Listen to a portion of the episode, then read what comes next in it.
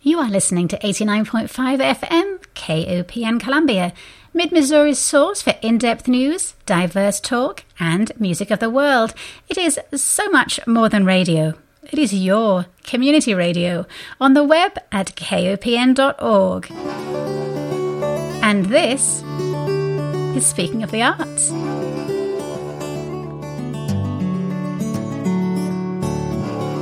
Good morning and welcome to Speaking of the Arts, Mid Missouri's only in depth weekly art show. My name is Diana Moxon, and I hope you will stay with me for the next hour as we take a tour of the arts.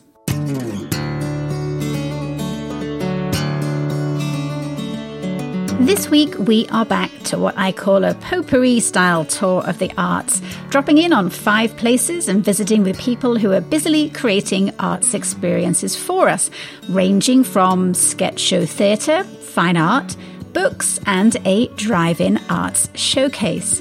Whatever the season, there is never a shortage of arts makers to talk to and arts happenings to talk about.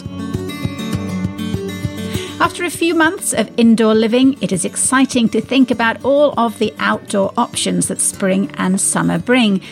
And although we'll be wearing masks for the foreseeable future, it will be so lovely to see people and experience events in the flesh rather than on the screen.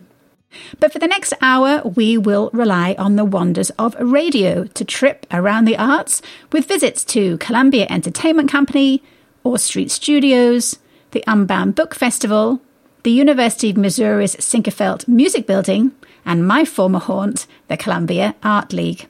So, if you are sitting comfortably with a piping hot cup of coffee or a nice cup of tea and a biscuit slash cookie to nibble upon, let's head out.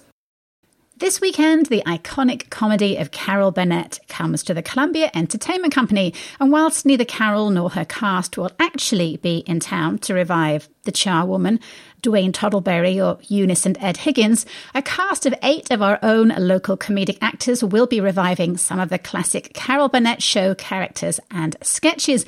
And here to tell us more about CEC's Carol Burnett show is its director and himself a fine comedic actor, Chris Bowling. Hello, Chris. Hello, thank you for having me. Well, I am a relative newcomer to the hilarity and brilliance of Carol Burnett. She was not part of my comedy viewing in England in the 1970s.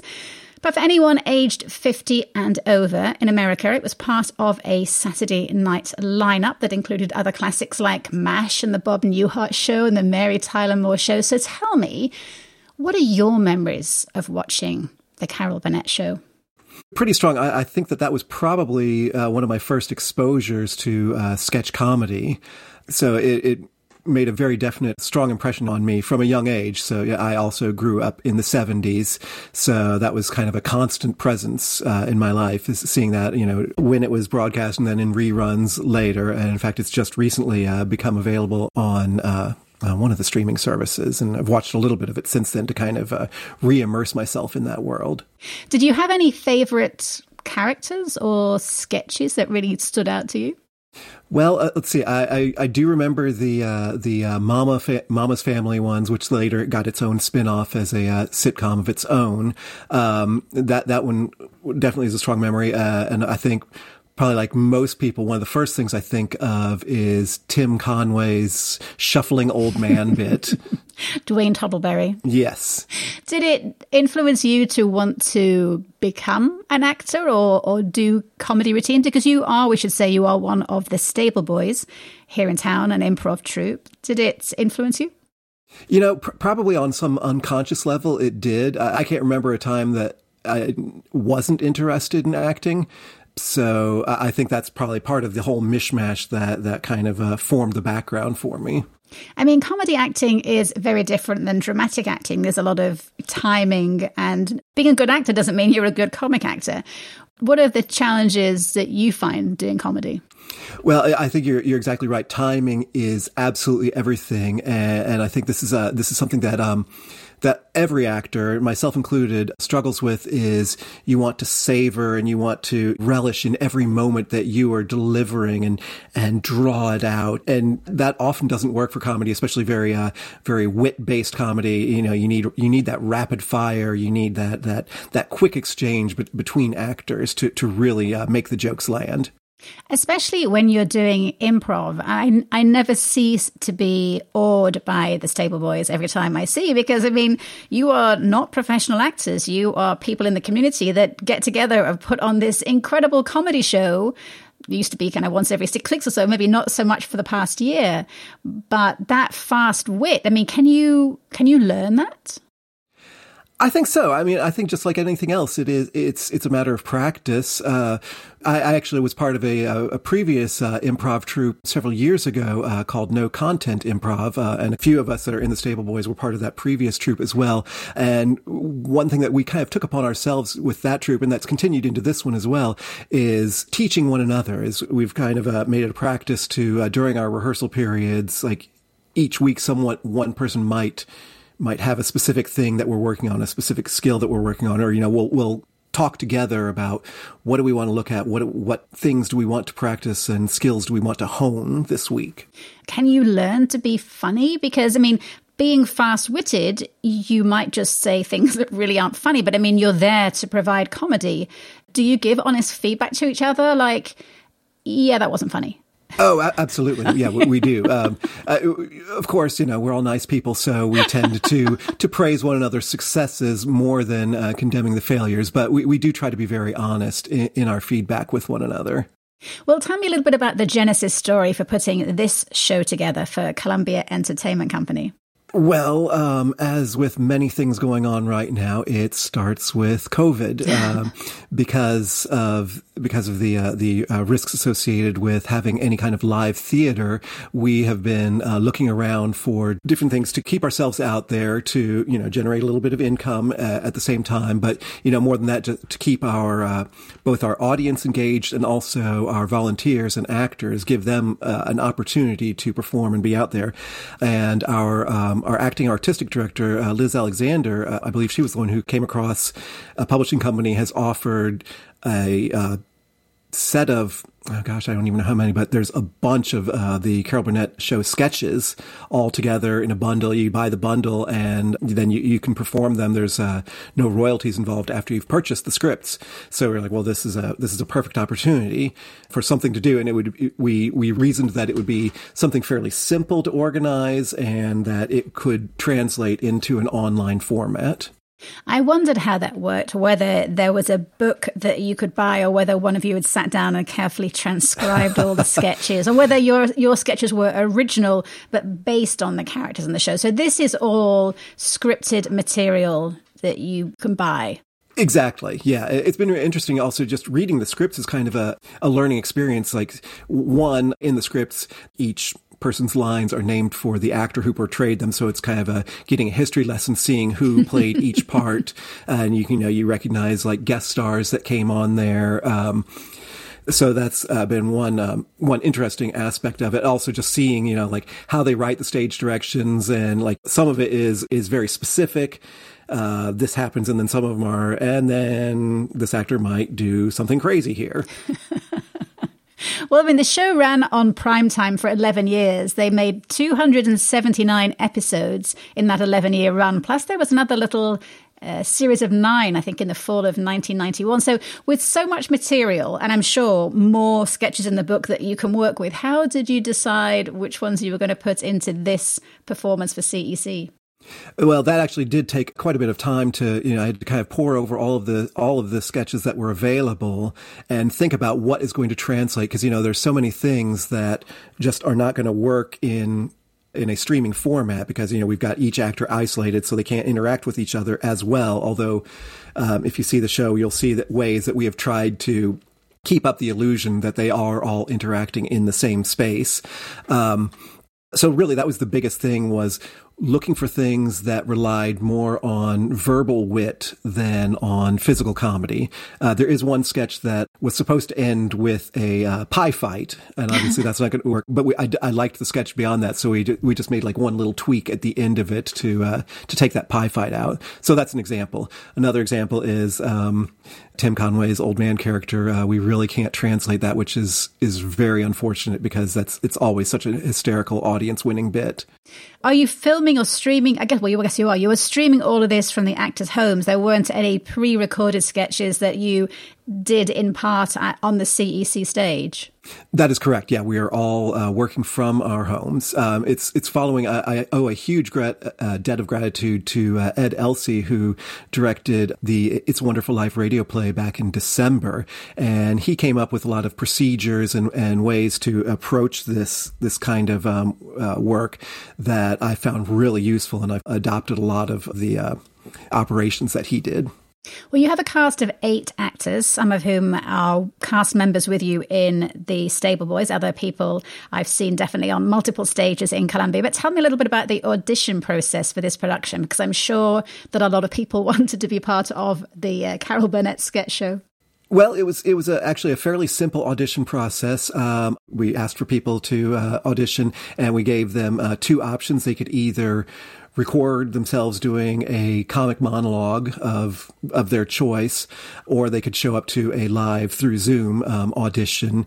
In which case, I would give them a script and have them uh, work work with one another and just do cold readings. So, so pretty, not really much different from any other audition. So, one of the things that must be, I'm guessing, the hardest, I mean, comedy really has a need for its audience. There's such a resonance between the actors and the comedians in the audience and, and the feedback that you get from their laughter and their participation. So, talk to me about how, as an actor and a director, I guess, too, you maintain that comedic energy when you can't see anybody. Well, one thing that I've noticed in rehearsals, uh, we're uh, currently uh, working through StreamYard, is, uh, you know, you've got a comment section just like in Zoom. And uh, the actors have really kind of like taken it on themselves. You know, they are supporting one another, you know, the, so you're getting kind of like a live commentary throughout the performances. And I think that that really helps giving you this sense that, yeah, someone else is paying attention. So, is that something that the audience can do when we see the live streaming? I'm honestly not sure. We're going to be streamed through a service called uh, Showtix, and I actually have not interacted with it yet, so I don't know if that is going to be a possibility or not, but uh, I'm certainly hoping so. Okay. Well, if you want to relive the classic comedy of The Carol Burnett Show, courtesy of some of Columbia's troupe of comedy actors, the Columbia Entertainment Company's production of Carol Burnett Show, a collection of sketches, is on tonight and tomorrow at 7.30 with a 2 p.m. final matinee on Sunday. This is a live streaming event, so there are no in-theatre tickets available. You can find tickets at cectheatre.org and they cost $14 or $25 if there are two of you viewing or $40 if you want to watch with your bubble in a group. Chris Bowling, director of it all, thanks for coming on to chat. Thanks for having me. Next up this morning, we are going to drop in on a place I have not been to in probably a year, but like so many venues, they have quietly been working away for the past year, maintaining an art pulse in the North Village Arts District. Orr Street Studio artists have continued making art, putting on shows in their central atrium, and like all of us, looking forward to that time that First Fridays might return. And fingers crossed that is going to happen on Friday, April the 2nd. More of a soft reopening than its former format. And here to chat about Orr Street and their first Friday offering is its director, Mallory Donohue. Good morning, Mallory. Good morning, Diana. Thank you so much for having me. So, a year into this pandemic, with the inkling of an end in sight, yes. how has the Orr Street pandemic year been? Well, for the past year, we have been you know, unfortunately, we've needed to be closed to the public. Orr Street houses around 30 artists in studio spaces. So unlike a traditional art gallery where, you know, people can come in, maybe there can be one staff member, we have to accommodate the fact that all of our artists could possibly be in their studios at one time. So we've needed to protect those people from exposure to COVID illness. And we've also had to think about how we could protect the public as well. So while we have been closed to the public, We've slowly been reopening. Our artists are allowed to have guests into the building, and that's been a nice little test of how that could work out. We are starting to do some private tours by appointment, and on April 2nd, first Friday in April, we are going to test out our first publicly available event that the public can attend. So, what are you doing to keep people safe for First Friday? Because that's potentially a lot more traffic than you've been used to for the past year. Yes. So, uh, if listeners of the show have ever been to a First Friday at Orr Street, it can be absolutely packed uh, with art lovers and artists. And you could get a beverage or some snacks. And uh, we have some wonderful volunteers who coordinated that. But this April 2021 First Friday is going to look a little different. We will have our current gallery show up in that central atrium and masks are absolutely required of all of the artists and volunteers and guests at Orr Street who are coming through. We have mapped out a monodirectional path, an art walk through Orr Street. So the building can can be a little actually I think this might be good because I know some people have come to Orr Street and said, "Oh, I've never been in that wing. I didn't know it was there." And now you just won't be able to avoid it. Um, so you will uh, we will be having guests enter through our front doors and follow some wonderful arrows through the building where they can enjoy the art 6 feet apart copyright on that, Mallory Donohue. Okay. Uh, so we will we will have this path through not only the main gallery but also through. Uh, it will expose everyone to each studio. And artists may be in their studios or not, depending on their comfort level or, or, what they've got going on that night. And people will be able to see the whole show. And we will have uh, contact tracing in place. And there will be a limited amount of visitors who can be in the building at once. So since we can have artists and we may have volunteers there as well to sort of make sure that everyone's able to distance properly and guide people through that contact tracing process. We are limiting people in the gallery to 25. Doors will be open and our ventilation system will be on. I think a lot of people are looking for some safe fun right mm-hmm. now. I know I am. so I am, I would say, after speaking with lots of friends and colleagues, and of course, observing things on social media, I'm on the very cautious end of the COVID precaution spectrum. And for me personally, I would be comfortable coming to this event with the distancing, with the ventilation, all these doors opening. So I'm hoping that enough people will also feel safe. And so you'll get to see the individual artist studios and also the main gallery show that will be up. Well, if you feel safe doing it, and I know you are very cautious, then I know that I will feel safe doing it. But I mean, usually when we do a tour of Orr Street or go to Orr Street for First Friday, I mean, you drop in and out of all of the artist studios, and that's kind of a little bit of a point where you might meet somebody else a little closer than six feet. Are you encouraging people to not go into the artist studios? So the different studios, the different studios are different. A couple of people, uh, Lisa Bartlett is one of our artists who is in a very large studio, and she had a really wonderful idea of sort of cordoning off a part of her studio where she would be able to be in there and be six feet from an, any visitors, but a pod or a person could come into the, her studio, look at a little bit more of her art than is maybe on the wall outside her studio, and then leave.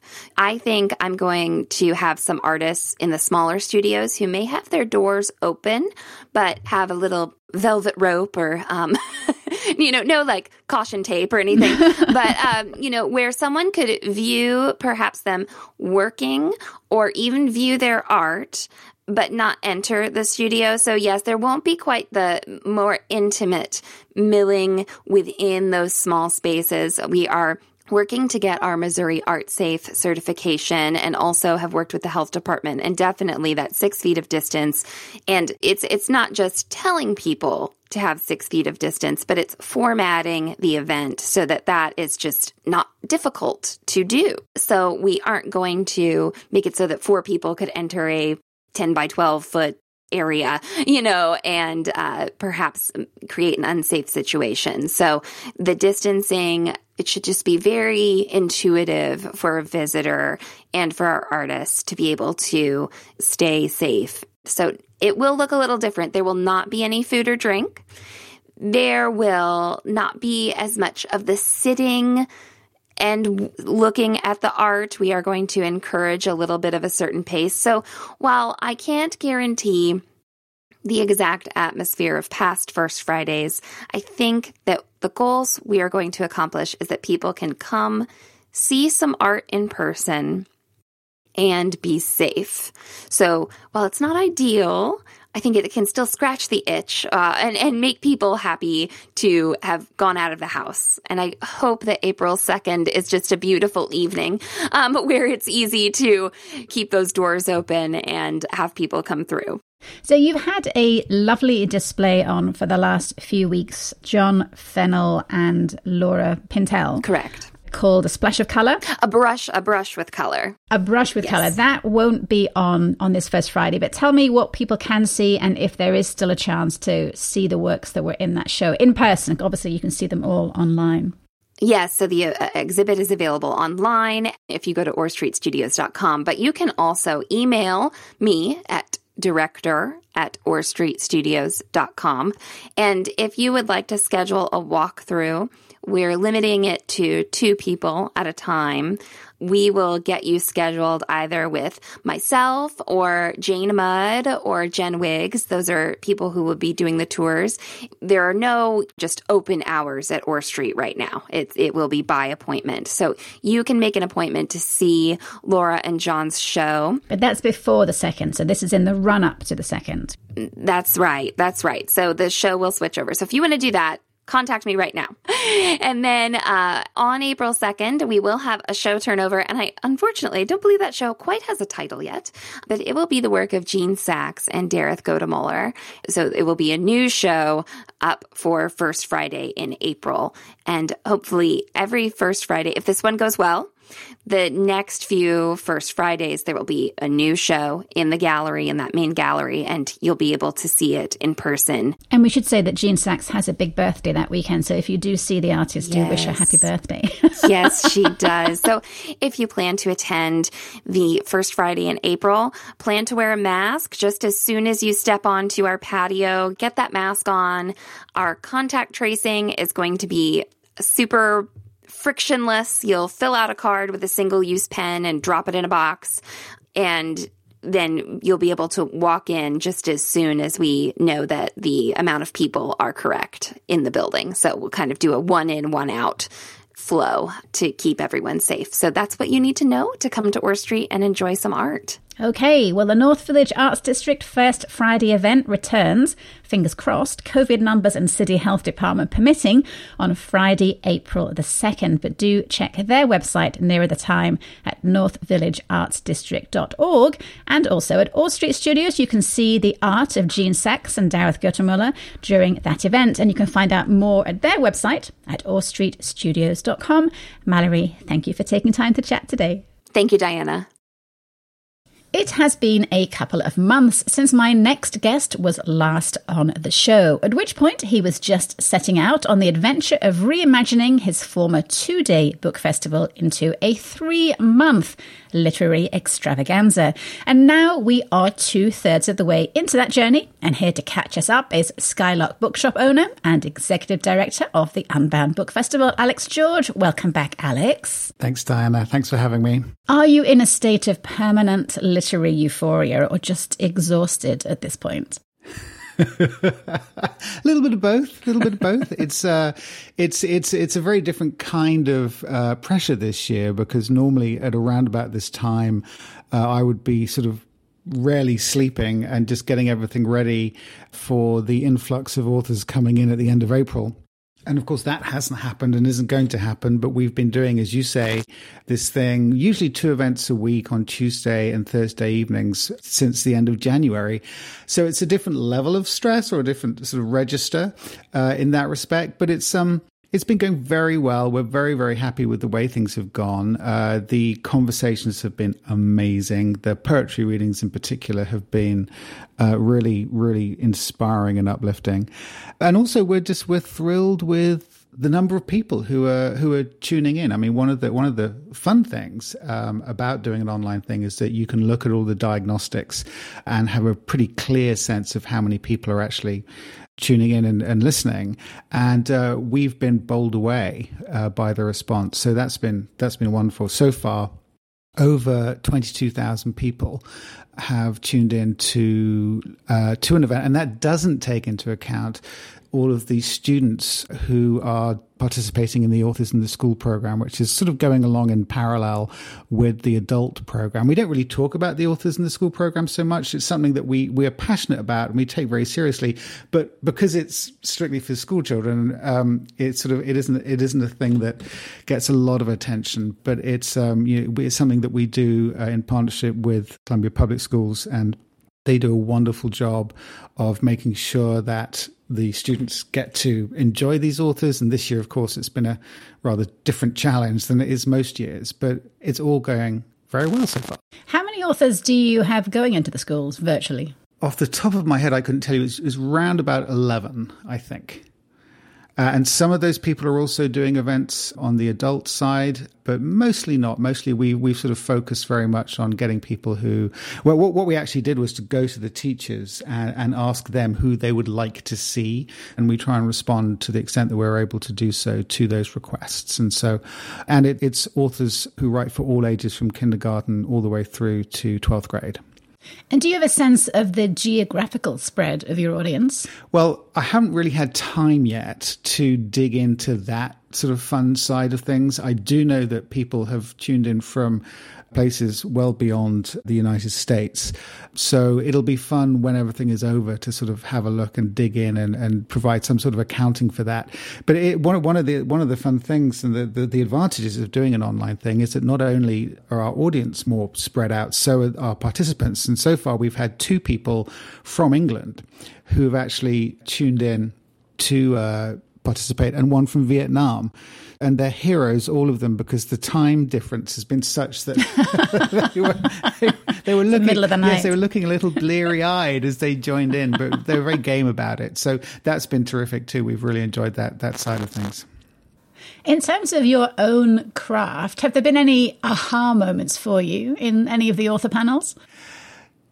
Not really, but that's mainly because I tend to be busy doing things like monitoring comments and helping on the back end of things with the tech side.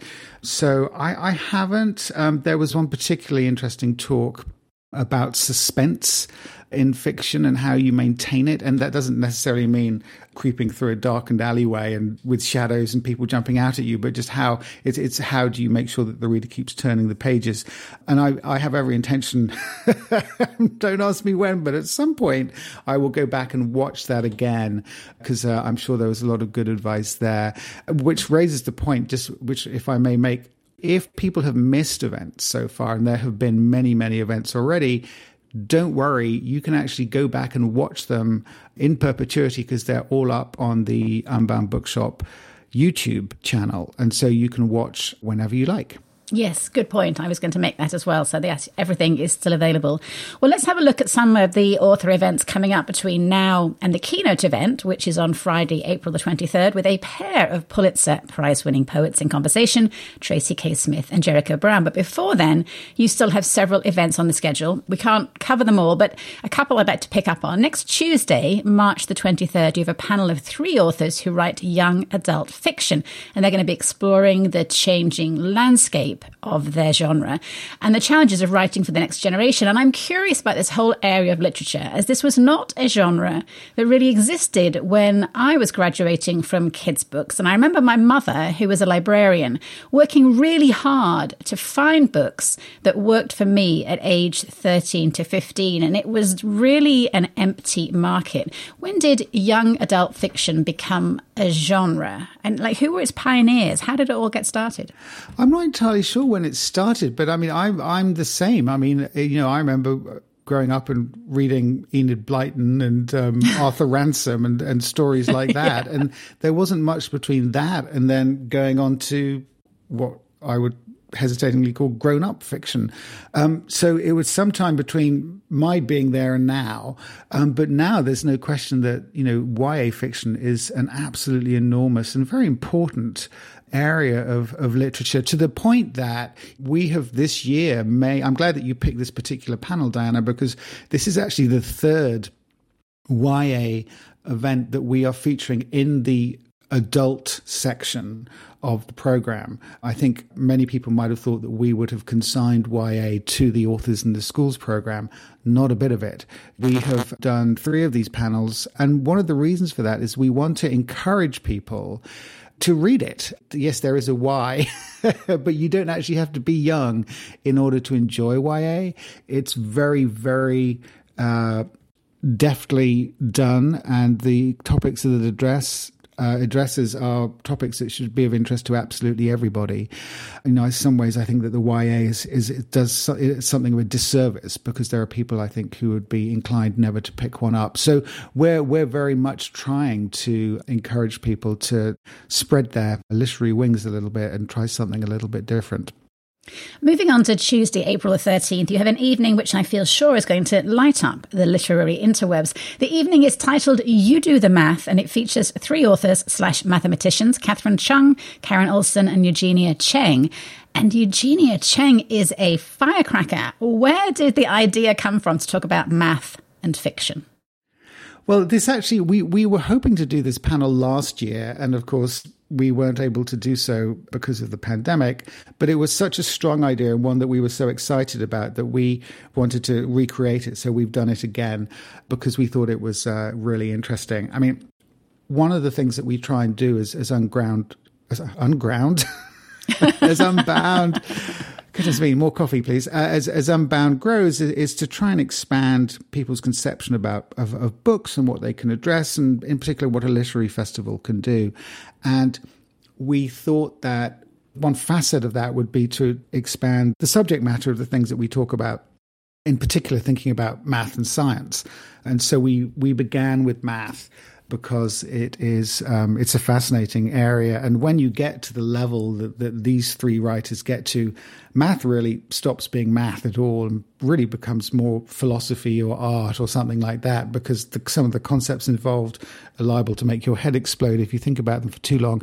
And so it actually, I think, math is is a perfect subject for for books generally, and for that this the kind of discussion that we love so much at Unbound. So yes, it is going to be a fascinating talk, and, and the three people who we have have all addressed the subject in slightly different ways. So Karen Olsson has written a memoir stroke biography about the Weils and and two famous mathematicians and her relationship with them as a reader of their work and a, and a student of their work. Eugenia Cheng uh, has written many, many books, nonfiction books about math, and she's also very well known. She does YouTube videos explaining math, some math principles, um, which have got millions and millions of views. And Catherine Chung has written uh, a novel called The Tenth Muse, which is, and so that's the only novel, and that and the main character in that is a, is a young, brilliant math prodigy. So they're all addressing the subject in different ways, and again, that's one of the things that we always try and do at Unbound is to look at a topic from various different perspectives. And I, I, it's going to be a wonderful discussion. The last event, and we only have a very brief time to talk about it, but I want to quickly touch on is Missouri Bicentennial, the mm. state of things on the April the 20th. Tell us a little bit about that evening. Right. So one of the things that we wanted to do this year, because of course it is the bicentennial, is to focus a little bit on Missouri, or a little bit more than perhaps we normally would. And this is the culmination of that. Uh, and we have two wonderful writers, Walter Johnson and Sarah Kendzior, who both write about Missouri and particularly about politics, economics, and race in Missouri. And um, it is not, um, I think it's fair to say, going to be a celebration of the state, uh, but it's going to be a critical look at Missouri and about its legacy, and both in the past and also present day, which sort of feels on brand for, for Unbound. Perfect. Well, to find out more about the upcoming Unbound Book Festival events, go to unboundbookfestival.com. And the great thing this year is, as we said earlier, if you see a past event on the schedule that you wish you'd seen, they are all available on YouTube. And the links to those YouTube viewings you can find on each Talks Unbound page. Alex George, author, lawyer, independent bookshop owner, festival impresario, thank you, as always. Thanks, Diana. On last week's show, we talked about the University of Missouri's annual Visual Arts and Design Showcase, but that is not the only annual spring event that heralds the university's manifold artistic talent. This weekend is also the Chancellor's Arts Showcase, which serves to highlight the talents of the university's music and theatre performers. And one of our regular guests on Speaking of the Arts, Assistant Teaching Professor and Director of Undergraduate Studies, Dr. Joy Powell, is here to tell us more. Welcome back, Joy. Oh, thank you. Thank you for having me. Well, all I know about this event is that it is a celebration of the arts at Mizzou, featuring student performances and creativity and featuring artist in residence Daniel Willis. So you've got 10 minutes to fill in all the gaps. Over to you, Joy. well, this event was originally started. This is the, I think, the 17th year, 18th year, something like that. I've been directing it since the spring of 2019, and it really is what it says. It's to showcase to, you know, our upper administration who are supportive. You know, they come to our things, but they can't come to everything, right? There's just too much. And so this in one evening gives a really solid overview of the arts on campus, which of course includes, as you said, theater, Department of Theater, and the School of Music, but also the School of Visual Studies. And I'm thrilled that that we have such an exciting showing from the School of Visual Studies because of the format being mostly digital. So much of their work now can really shine, which I'm really, really pumped about. We're throwing it back to different time, and we're going to do a drive-in um, movie vibe so folks will, um, if they if they want to come in person and experience the drive-in vibe, they would come to the parking lot of the Sinquefield Music Center. Um, the Sinquefield Music Center is at the corner of University and Hitt Street, and the parking lot is just directly behind the building. And we will be projecting on the the back of the building all of the art and performances that we want to share. So you can come, it's $10 a person or $20 a carload, and you can get those tickets quote unquote at the door or at the, the parking lot entrance. Uh, we've got a team. Um, normally, the folks that are our ushers and box office staff will be out there directing folks where to park. And um, because people are in their cars, it's automatically distanced and safe. But the event begins at 7 p.m. on Saturday evening. And we will feature two live performances from the School of Music. One of the elements of this event is the Sinquefield Music Prize. And that's uh, Jeanne and Rex Sinquefield. Of course, their name is on the building. So they are huge contributors to to the School of Music, and um, they give a prize in composition every spring to a student. And so um, Santiago Bice is the winner this year, and his composition is for uh, a small string ensemble. And so we'll do the world premiere of that piece at this event. And so that will happen inside live and be streamed outside and projected on the side of the building and then we'll have two what I'm calling highlight reels from both the School of Visual Studies and the Department of Theater of the work that that we've done, you know, in the past year. And then we'll end the evening with a scene from the upcoming opera Falstaff, and that will be inside the Sinquefield Music Center as well, and then streamed and projected on the outside of the building so the folks in the cars can see that live performance as well. Um, we're very excited about this. It has been quite a collaborative effort. We are working with, as you said, the Artist in Residence program. And so Daniel Willis is an arts and science alum. He's an English major, but he did a ton of theater here, did a ton of filmmaking, and now Daniel is um, a writer and a director and a producer of TV shows such as The Rookie and Blacklist um, and many others. Um, we've Zoomed with him a couple of times. He is absolutely wonderful, and we're very excited to get to work with him on this. And so, his uh, one of his contributions to this event is he helped guide our students as they created the theater compilation video, the highlight reel, and um, gave wonderful feedback. And then, of course, that then created a dialogue with our students to ask him questions and he is just so open and so accessible and and you know the the underlying theme of this event is you know hashtag Mizzou made and so Daniel definitely embraces that idea and um, throughout the evening we'll have um, we'll have four students or alumni share what it means to them to be Mizzou made. Um, also, you know, another important element of this is the Mizzou Visual Productions team, which I cannot praise enough. They have been wonderful, as have the tech teams from the School of Music and the folks that that um, were able to um, get all of the content from the School of Visual Studies. Katina Basikas just was so instrumental in that. But it has just been such a, a highly, highly collaborative event already that I'm very, very excited to share with our audiences what we have been able to put together in these ever changing times. So, looking ahead, and I know this is a crystal ball questions, we don't know when we are going to fully emerge from this past year, but what do your plans look like for the Larry D. Clark summer rep season? Well, let me get out my crystal ball so that I can look into it. No, I'm teasing. And I can play back this segment later and say, well, you said. exactly. Well, we're very, very excited about the uh, summer repertory theater season. Um, we are actually doing something that they haven't done since I think the 1950s with SRT, and that is we're taking it outside. Perfect. So we are going to be doing outdoor theater for the summer. We we cannot wait.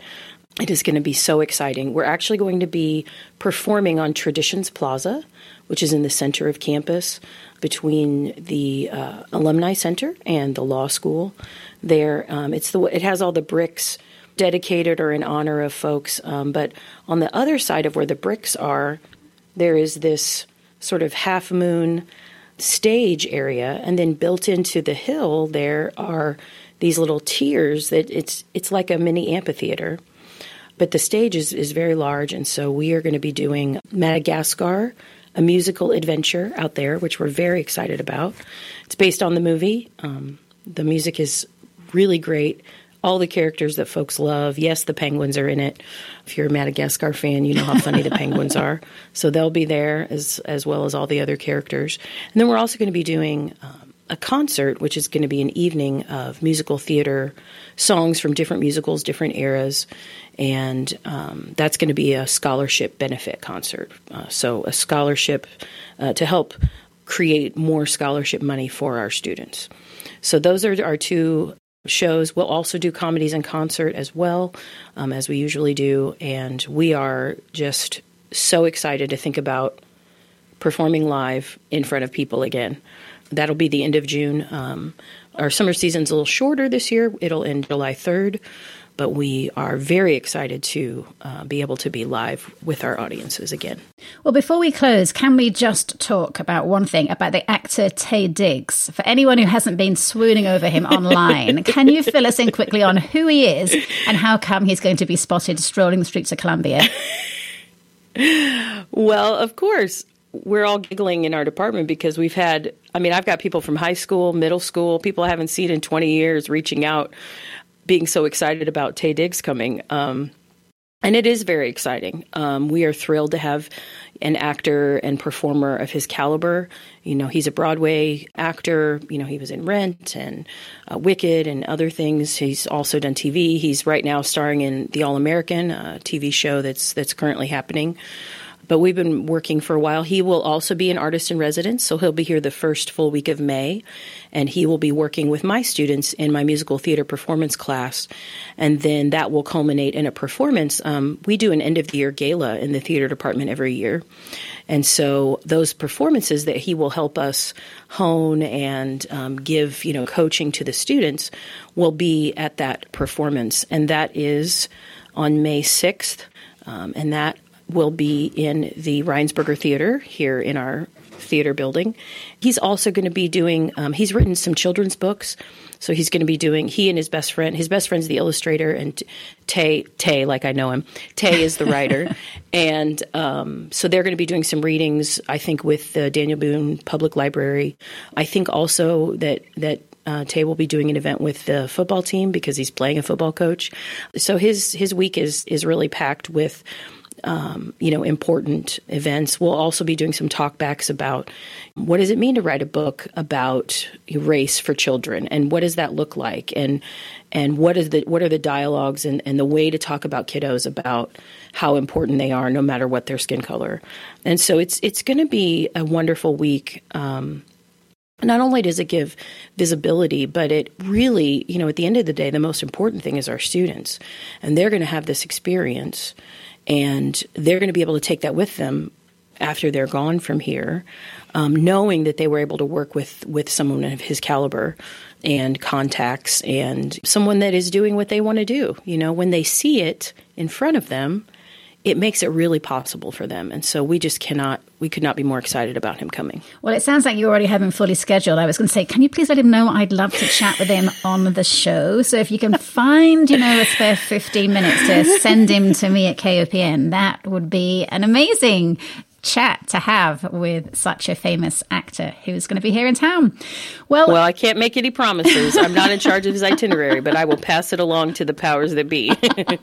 I'm going to rely on you, Joy. this year's Chancellor's Arts Showcase will be performed as a live event at 7 pm on Saturday, March the 20th, as a drive in, which you can view from the Sinquefield Music Centre parking lot on University Avenue. And if you want to find tickets for that, go to theatre.missouri.edu and all the information will be there. Joy Powell, as always, you are never to be outdone by a pandemic and you are always a sparkling guest to have on the show. Thank you so much. Oh, thank you very much. In a world where the problems seem so huge, there is one breathing space in Columbia where, for the next month at least, the world is really small. The Columbia Art League's adorable Tiny Things show is on display through April the 9th, featuring 150 small artworks to make you go, Oh, and here to tell us more about the oh moments is Kelsey Hammond, Executive Director of the Columbia Art League. Good morning, Kelsey. Good morning. What is it about tiny things? Oh man, I just are. I mean, I don't know if everyone else is obsessed with watching the videos on YouTube of like the tiniest pot ever thrown kind of video, or like there's a tiny chef, you know, who's like a little tiny creature who makes things in his tiny little kitchen. And I don't know, there's just something about like dollhouse furniture and little tiny things that feel like a magical little world. Um, and so, yeah, I don't know, it's just something tiny and teeny and it's like something we can understand because you can take it all in at one moment. I don't know. I'm kind of obsessed. Were you inspired by the, the tiny pot throwing for, for this show, or has, has the tiny thing been an obsession of yours for a long time?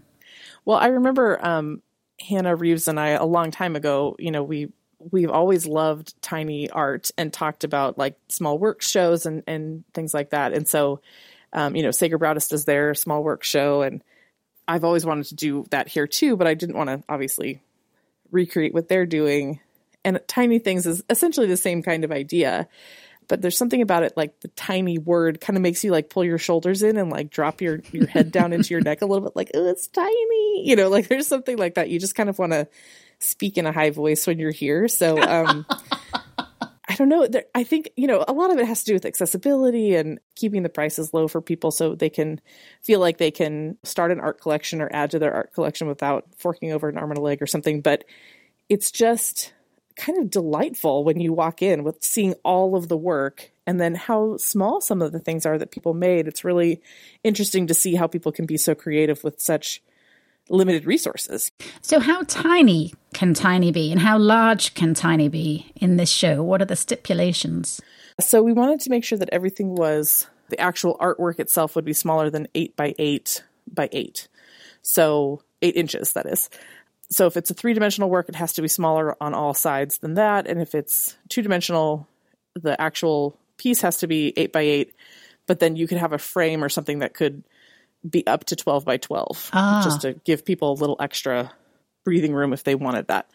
Oh, and then the price had to be under $300 or $300 or under so that it felt like someone could actually buy it that day kind of kind of a feeling um, we didn't have a, a, stipulation on how small something could be so some people went really really tiny and i'm thrilled like i i was a little worried people were like yep, eight eight by eight was all I could do. You know, like that, that's all that's all I got. But some people went tiny, tiny, and there's a one artist, Isabella Shaw.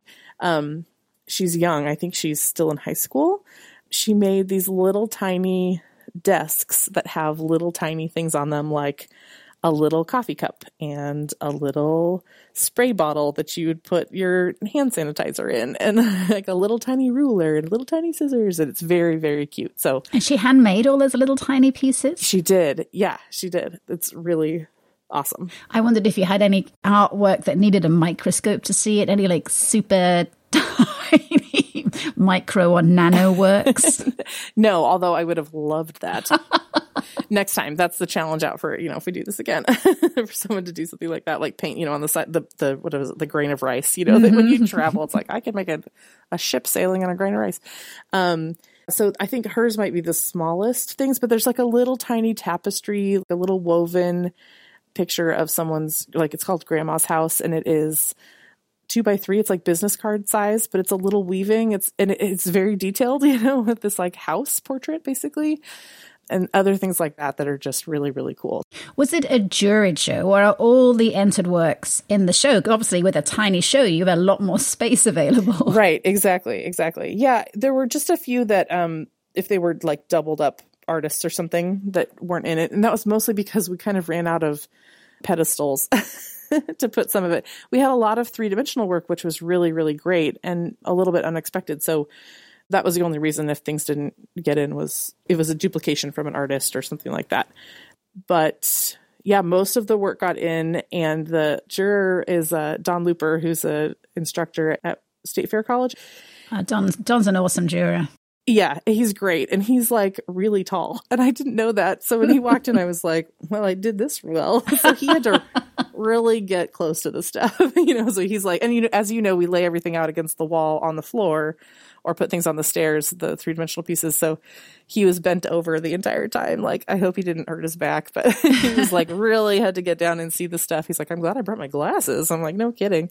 So yeah, it was, it was pretty fun. He had a really good time. I think he, he thought it was pretty delightful. Did you have to turn any works away because they just were not tiny enough? No, everybody really listened to the well, okay, yeah, like one or two, but it wasn't a huge discrepancy, but it was enough that it was kind of like, mm, you know, like that frame is 11 by 14, so it's got to be smaller than that.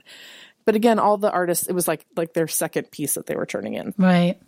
You've done such a great job translating the in-gallery shows into duplicating online shows. And I've, so I've been having a blast scrolling through this show online and marveling at all of the works, like some of the ones I love. Christina Bollinger's little tiny mm-hmm. silver treasure chest that is one inch by three quarters of an inch, which is just yes. so tiny. It's very uh, you have, I love the little paintings. Christina Nunez's fish dialogue. There's a pair of little tiny paintings. Yeah. Lisa Varley's Girl in a Jar, which is fairy lights in it, as well as a little bent up girl called Enlightenment, she's reading a book, I think. Uh, tons of books in there. Of course, I love that one. I think one of the ones that made me just laugh out loud is Ava Drayton's hilarious mixed media work called Tiny Dump.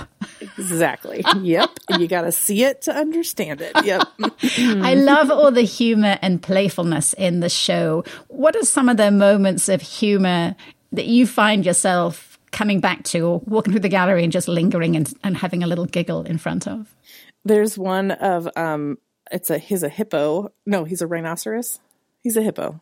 He's a rhinoceros. mm. He's a something. But he's wearing like a little vacation outfit and he's a little statue and he's like on a beach, you know, having a great time. And I'm like, I relate to you and I want to be there so much, you know, like, so he's delightful.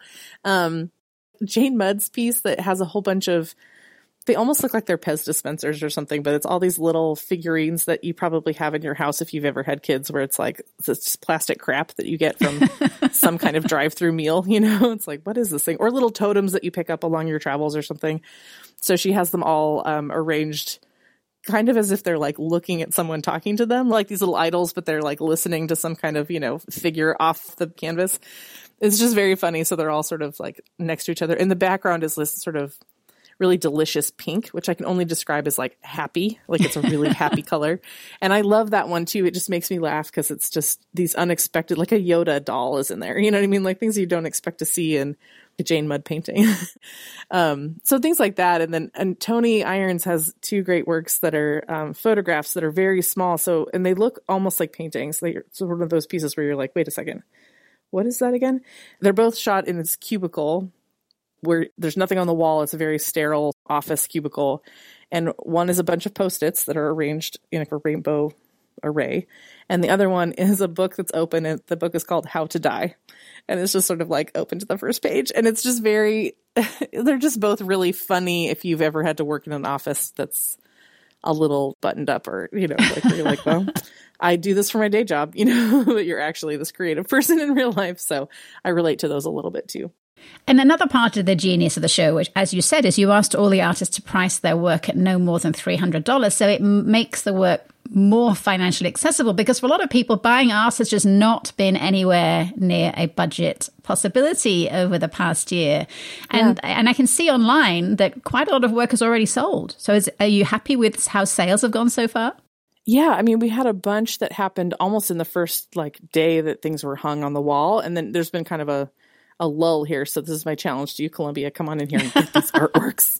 We can see more red dots. We need more. Um, but yeah, I mean, there were a lot of sales, and I think because the prices are low, true, but also that you can fit it in your house. You know, there's, I love big artwork, but there's something too about thinking like, I love this. Can this really fit where I mm. do I really have space for it? And with the tiny tiny artwork, the answer is yes. Like you can find a space for it.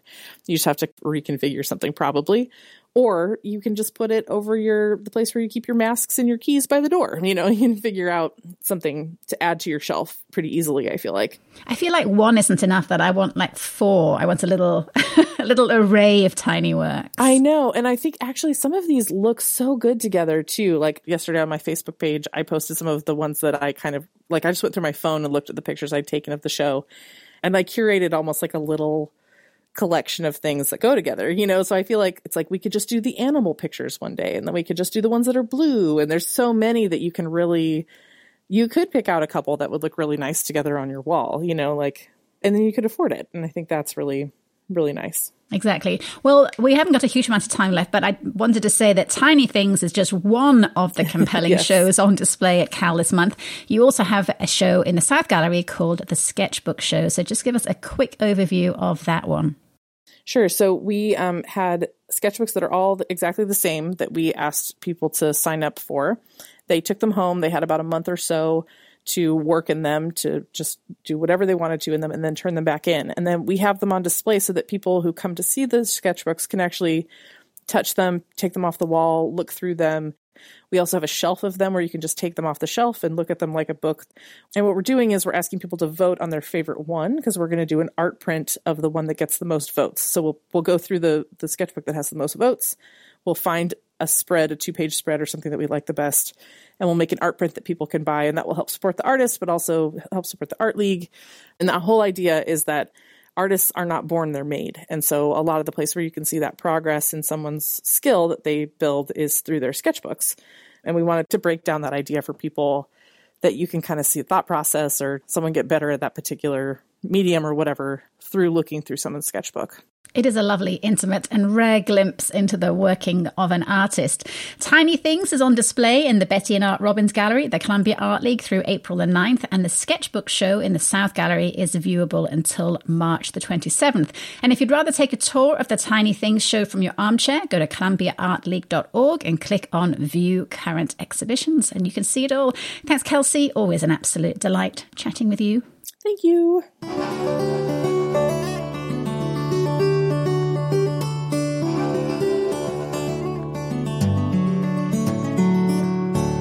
That is it for another week. It is exciting to look at my calendar and see arts events start to populate the evenings and to be getting back to the point of juggling events so I can do as much as possible. It feels great.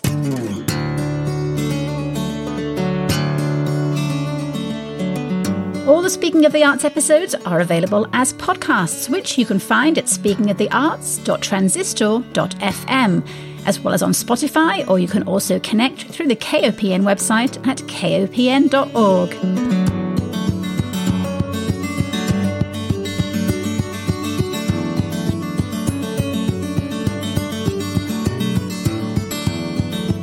As always, my thanks go to my guests today Chris Bowling, Mallory Donohue, Alex George, Joy Powell, and Kelsey Hammond. Thanks also to the guitarist Yasmin Williams, whose song, Restless Heart, opens and closes the show. You can find more of Yasmin's music and her new album on her website at yasminwilliamsmusic.com. Finally, thank you so much for listening. I'll be back next week with more peeks behind the arts curtain. Until then, stay arty, Columbia!